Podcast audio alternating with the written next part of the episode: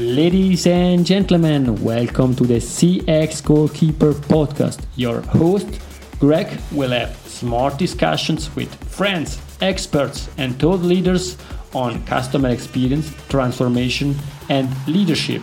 Please follow this podcast on your preferred platform. I am sure you will enjoy the next episode with the guest I selected for you. Ladies and gentlemen, tonight it's really a big, big pleasure because I have Ivo Yorgov together with me. Hi, Ivo, how are you? Hey, Gregorio, very well. Thank you so much. And you? Very well. It's really a pleasure because I am super thrilled to start the discussion with you. You wrote an outstanding book. The name is The New Customer Experience Management Why and How the Companies of the Future Address Their Customer Needs Proactively. This is an outstanding book congratulations and i'm super happy that we are going to discuss that. Thank you so much gregor and thank you for having me with you today. I feel like I'm, I'm in an excellent company really with the with the top customer experience professionals such as yourself and your audience Thank you very much. It's a great pleasure. And that's not the first time that we are collaborating because we were also participating together to the last customer experience war game, an outstanding experience that we shared together, something for a charity purpose. And therefore, I think, and I really uh, been thankful that you were part of this game and you were really a great contribu- contributor. But now it's time to learn a bit more about you. You are also a top player in, in customer experience. Perhaps could you quickly share your highlights from your career that brought you to this phase of writing a book? Sure. Uh, I think it all started probably 15 years ago. Uh, my background is it was initially mostly market research. So I was working for a for a market research company. And even back then, I was also involved in other studies like brand and uh, concept and product testing and so on. But I also happened to land in the customer experience field um, 15 years ago. And I, and I, to be honest with you, I really loved it because I feel like it's, it's one of the few fields in which you do kind of win-win. Uh, you create win-win situations. So the company wins and the customer wins. And I really, really love that.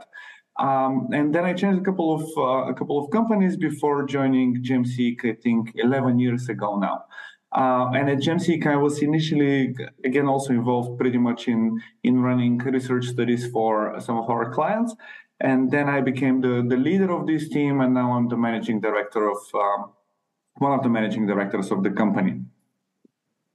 Not bad. I think this is a career that it's really uh, brilliant. Congratulations. But now it's time to learn a bit better about you.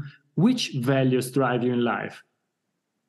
I think, Grigori, I'm going to go with uh, learning is definitely a, a, huge part of me and my life and kind of what I what I like to stand for. And learning really in all you know in all aspects of life, you know I, I, strongly believe that yes, it's it's kind of a common saying these days, but our learning doesn't doesn't stop when we exit university, obviously, uh, and I feel that we all of us can really do a lot if we if we try to be a little bit better every day. So learn a little bit from the others, just basically what you're helping us to do with, with your podcast, for example.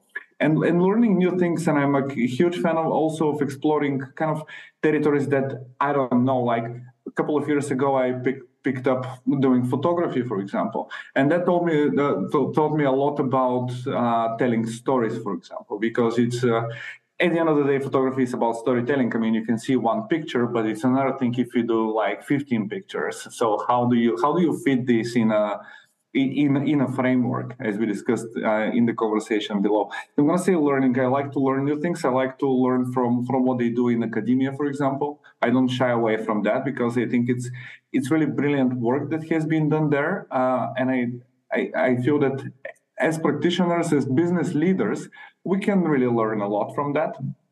Uh, by the same token, it's it's it's kind of I'm also driven a lot by by taking actions, you know, to to improve certain things. Uh, this kind of agility, and that's why also how I also try to to work within GEMSeek. If I if I see something that is wrong, let's let's try and act and and, and change that. And I encourage people at GEMSeek to do both of these things as well. Uh, so to have a kind of a learning culture within the organization, which we learn from from basically everywhere and connect insights from everywhere but by the same token to to apply them into action.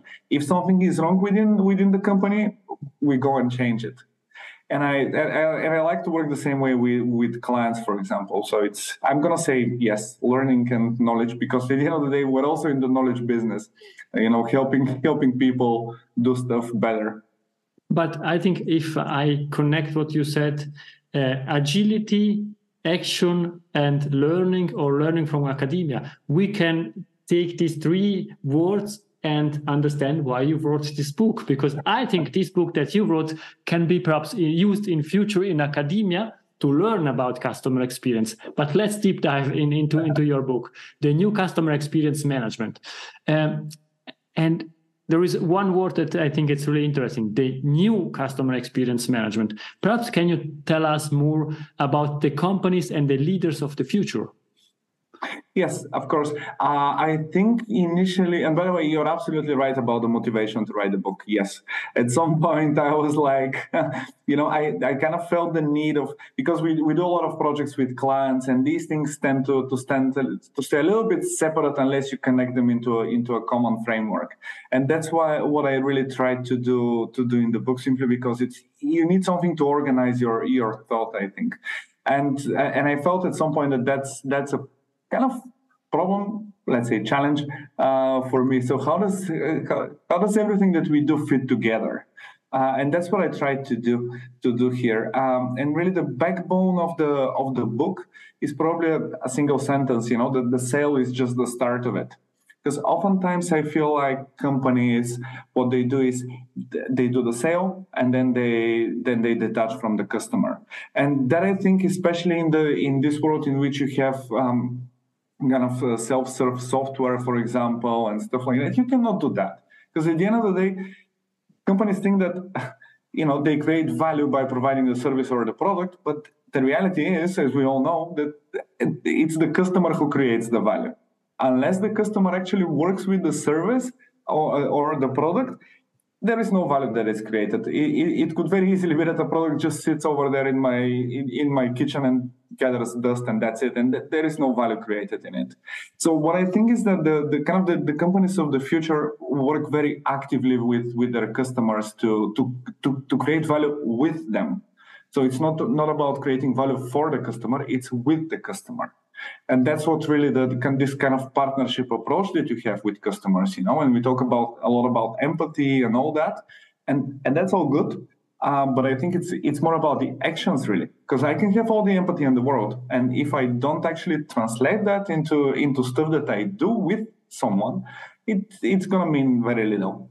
So yeah, uh, and I, if I maybe can give you one example that I while I was researching the book, um, I read a blog post by a guy who's I, have quoted him in the book, but basically he was saying, you know, I was I was watching a movie together with my friend because the Amazon had this service in which you can broadcast to two people simultaneously so they they both watch the movie at the same time he was like you know the the the, the, the broadcasting wasn't really good um, so we couldn't actually watch the movie together, but he was like, yeah, okay, fine. I just dropped it. And he was like, two days later, Amazon sent me an email and they say, hey, we know that the broadcast wasn't really good.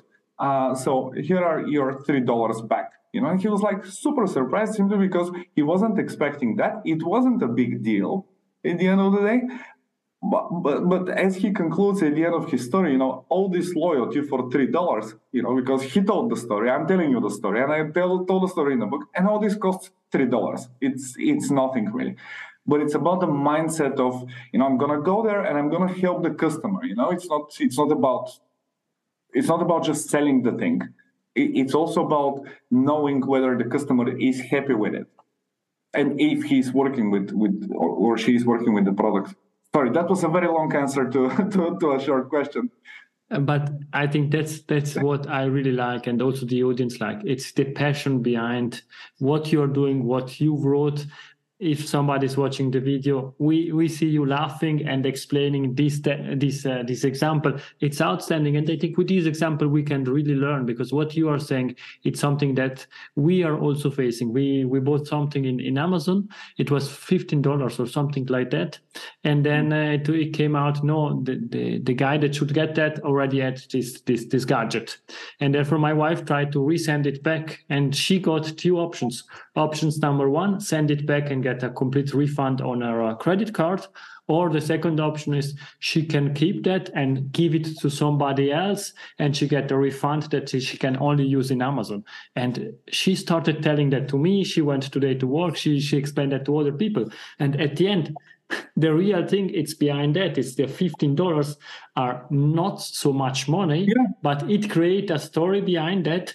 And for amazon it would be much more expensive to get the, the the, the gadget back and resell it because they need to check it control it and sell it again. And therefore it, it's it's these are great stories. And you mentioned at the beginning also storytelling. This this is extremely important. I really like and uh, what you said about proactive. And perhaps could you please share your proactive and personalized framework philosophy that that you are sharing in your book Yes.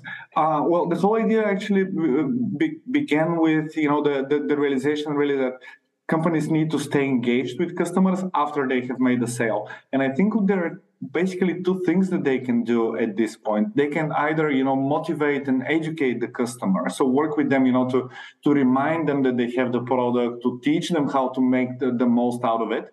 And then the second thing is products and services sometimes go wrong so the, they can also fix customers problems. So i think once you have delivered basically the product or the service these are the two options that you have. A company can advise you or motivate you how to use it or how to make the most out of it and then they can fix any problems that they have uh, that, that you have with it.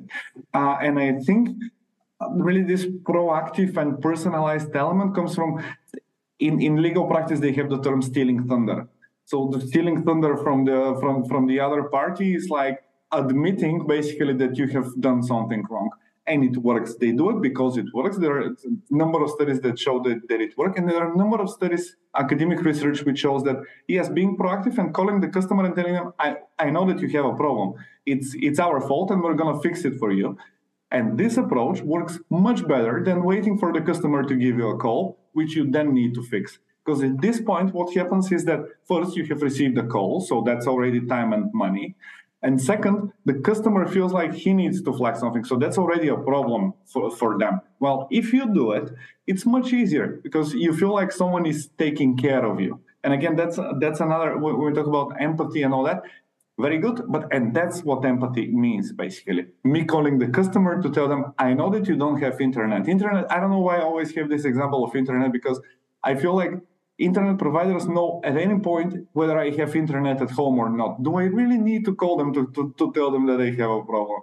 Uh, probably not, you know. And with all the smart devices and all of these things, these things are knowable. It's it's it's within the, it's fully within their control. Amazon knew that the broadcasting wasn't really good at the end of the day, uh, and I think it's best if companies do this in a kind of a personalized manner because it's me using the product, I probably have a different problem or I, I need a different kind of help with that. Uh, and, and so on. So it's you need to do it kind of in a personalized way because one way to help customers, you know, solve problems and and to educate them, of course, is to have frequently asked questions on the website. But do they really work for for people? Like I'm sure that everyone's got a little bit of uh, the specificity in the question that they need answered. So it's it's that kind of personalization that you need coupled with with proactiveness, and I think that's that's where the magic starts happening. Going back to the example, you know, it's it's not like we're giving a refund to everyone. It's to you specifically, Gregorio, that I'm giving the refund and I'm giving you the option, and and you can choose different things for different people because the other backbone of the book, you know, with so much data available and with the state of data analytics, companies, especially the data rich companies, can actually know these things. They can know that what's going to work for Ivo or for Gregorio or for someone else. It's it, it yeah before we start discussing about it i think one thing it's it's also important that you are sharing in your book you share about personalization about proactivity, but you are also sharing the, the idea of co-creation with customer. Yeah. Could you elaborate a bit on that? Well, co-creation is indeed like uh, you don't you don't disengage. You're giving people a to I gave a very prosaic example, if I'm honest, in the book because I'm not a big on I'm not big on cooking. So if I if I buy a product that that helps me cook, I am gonna need help with that. Uh, otherwise, I'm just gonna drop it. And I, and I, as I mentioned, I'm also big on photography, for example. So I use Adobe's product for to, to manage my photos. And what these guys implemented recently is they have an AI which says, you know, they analyze the photo and then they suggest a couple of edits that other people have done. And that's super personalized. It's my photo it's my specific photo uh, and it, it, it, it, it gives me ideas from from other customers. And i feel like adobe is really co-creating this photo with me in a way because they're already giving me a suggestion that they're teaching me how to do it. They have the tutorials and all that.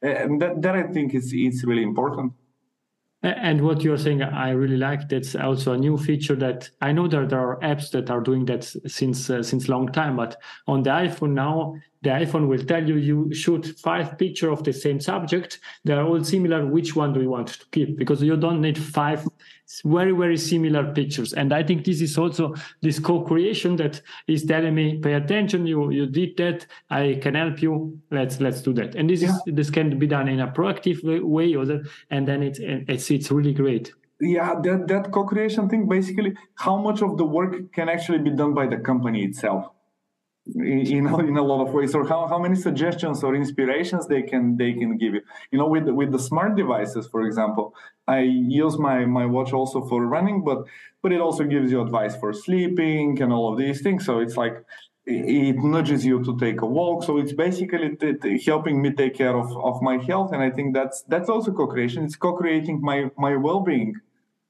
Uh, no, I, I really like it. The same. I, I am using it. And I am super happy that 10 minutes before the hour, it tells me you need to stand up. At least then I'd stay during the last part of the meeting and it remember me to, to stay fit and healthy.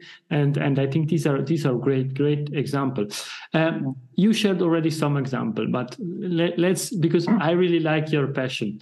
Could you please share your example of great customer experience? In the first case, as a customer, then as, as a CX specialist, and then as a managing director of, of GEMSeek. Let's start with as a customer. Um, as a customer, I think I've always been happy when when really a company, especially when I expect that something is going to go wrong, when it doesn't. It's like because if I expect that everything is going to go smoothly and it goes smoothly, that's all well. Um, but when I have a problem and I'm like, oh my god now i need to call them and it's to take me like seven calls and 11 emails and 24 hours to do it. And when in reality i drop them an email and they say we understand you know so let's I, am to fix it for you immediately. That's what really works uh, what works really well for me. And i think it's I, I, know that i gave a very very broad example but i've seen that in in restaurants in some airlines as well and all kind of places you know. When i when i've had a problem and they've solved it for me that's what when it's when it's really powerful in in, in my view. And now let's take the lens of uh, cx professional that that you are as a in terms of CX, I have dozens of stories, stories really from from our clients. We this kind of proactive approach to, to managing customer service, for example, it's it came it came about a couple of years ago when we were working with Liberty Global, which is Virgin Media in the UK, UPC in the rest of Europe, in Switzerland as well. Um, so what they, they had a close, they, they still have a closed loop program, and it works really well for them but the problem is that it's the, the scale isn't that big because they cannot survey everyone every month simply because people don't reply to surveys. Not not everyone replies to surveys. So what we did with them for, is to to combine behavioral and transactional data with the survey data. Uh, and we were able to predict which of their customers which people from their customer base are likely to be detractors. So they call them proactively and that had a huge impact really on, on their retention which as you as you very well, well known is a huge problem in in telco. So that i feel is a very good customer experience you know. Someone calling you and telling you uh, how are you feeling? You know uh, is there anything wrong? Is there anything we can do? and stuff like that. So that's that, that i feel is a very good example. Also applied at scale because it's one thing to do it with two customers, but it's quite a different thing if you if you do it with th- thousands of them. Mm, clear. And, and perhaps to have uh, an example as managing director of GEMSeek, perhaps not related to CX, but also an inter, in internal experience that you have at GEMSeek, because I know you are growing, you have a really great company, and I'm quite sure that you have great example also from your company. I think it's a lot of the great examples that I have are I think they're pointing quite in the same direction, really. Uh, in the, the worst cases in which we've been, I'm not going to say flexible necessarily, but I think it's more about really proactive uh, in, in, in in doing the job for for customers. We've had cases in which even before we have won the project, we have started working with the client on questionnaires and stuff like that, and designing the study with them.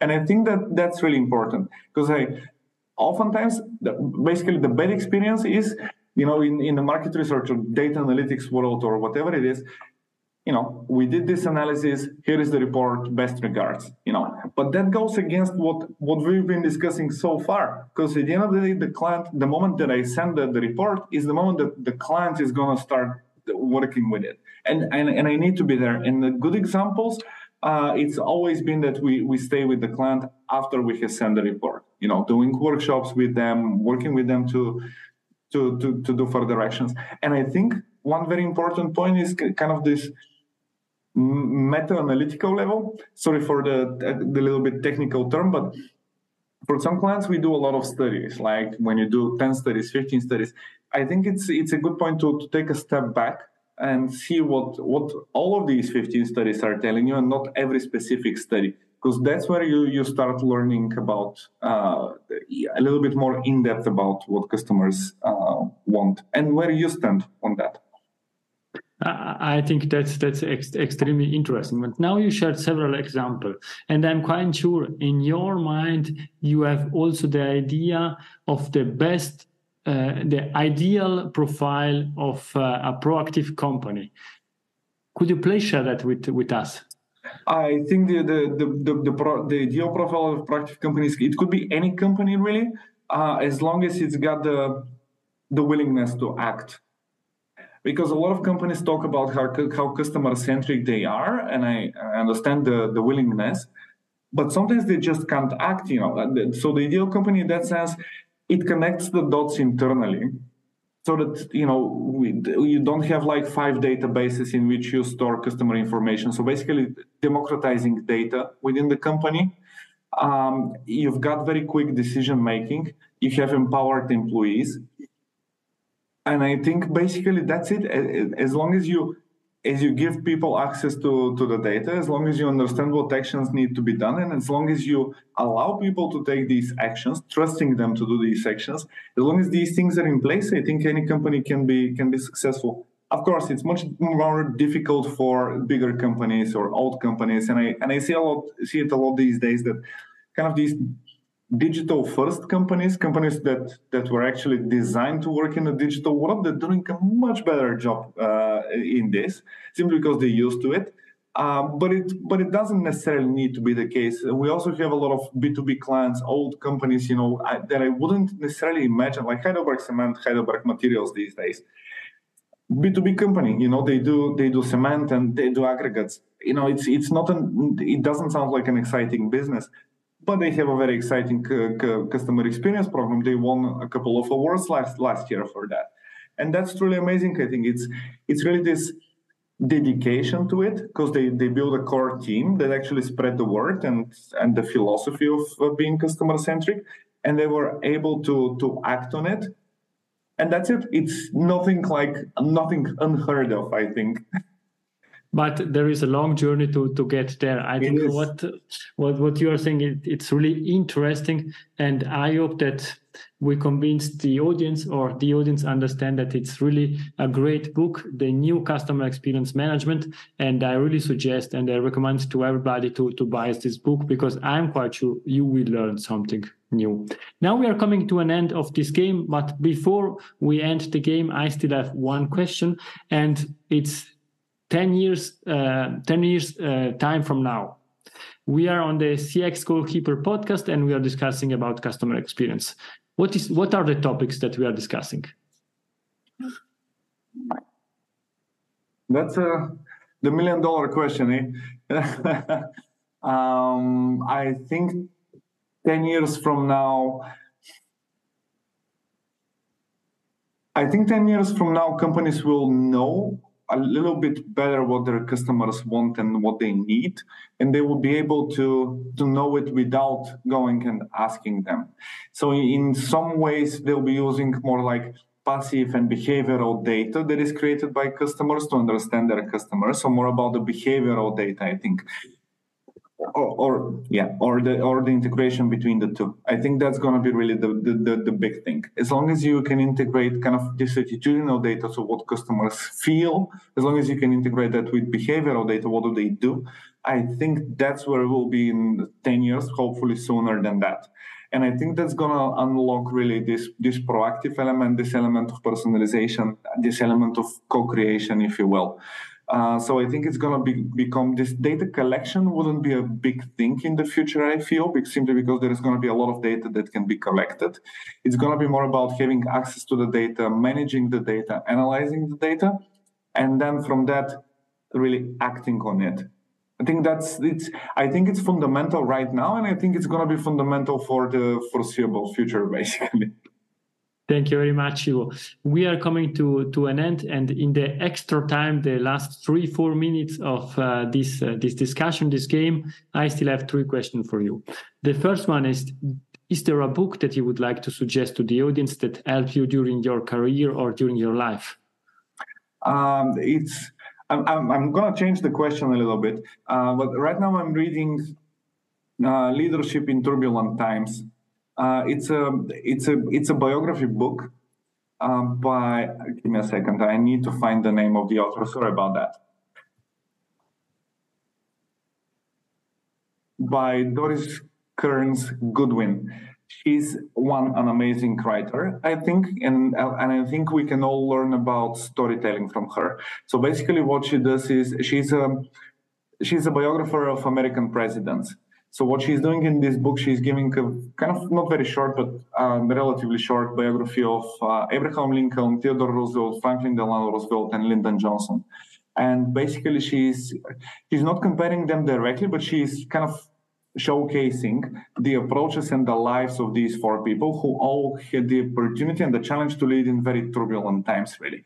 So both in terms of storytelling how, how does she build the story and how does she manage to kind of draw the conclusions from from the very specific examples of lincoln's life for example. So what how, how does she manage to draw a conclusion? That's really amazing. Uh, and so writing is one of the things yes the way she the way she writes. Uh, but also in terms of leadership, I think it's very critical because all four people they faced very different challenges. They had different upbringing, they lived in different situations, and they dealt with them in a different way. Uh, but they also have commonalities. For example, all of them went through a very difficult period in their life. For example, Franklin Delano Roosevelt got polio, so he got paralyzed from the from the waist below, uh, and and all the rest also had some, something probably not not that um, not that challenging, but but a huge challenge. And I think they, they all went through kind of a couple of years in which they had to grow as leaders, you know, with with the self awareness and how to find motivation and how to find their purpose and so on.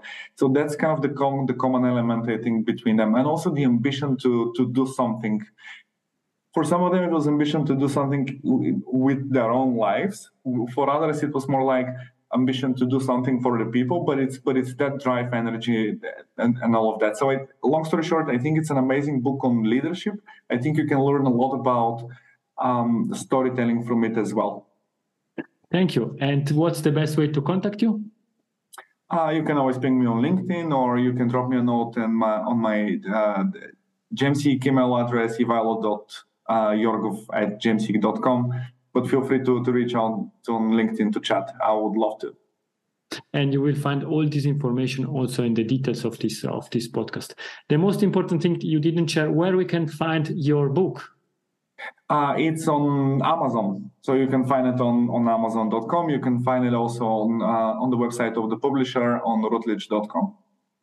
Thank you very much. And now it's really the last question is Ivo's golden nugget, it's something that we discussed or something new that you would leave to the audience?